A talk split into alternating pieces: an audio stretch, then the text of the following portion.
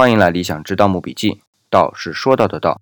昨天我们说到了移棺，先说了这个字的发音，然后呢介绍了它是一种段数，再然后呢就说为什么选定段墓做第三重棺，再然后我们就说到了里面那重棺了，它叫壁，也说了啊，它也是个多音字。那有哪些发音呢？我们去查字典啊，会发现它有两个发音，一个是读悲，另外一个呢是读皮，但哪一个都不是我发的这个 b 这个音。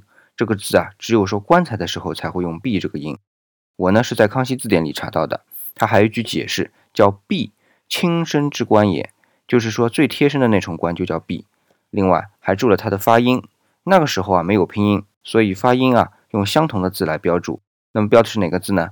是一个读 p 的音，这个字现在去查字典就是读 p 啊，但是这个字在唐以前是发 b 的。那么为什么贴身的棺要称为婢呢？我们可以看两个字，一个呢是婢女的婢，婢女嘛就是贴身丫鬟，另外一个呢是婢，单人旁一个卑微的卑，就是贴身侍卫。这一个是女字旁，一个是单人旁，那么换成一个木字旁呢，那就是贴身的木板了。哦，对了，再补充一点啊，这个婢棺也是段木的。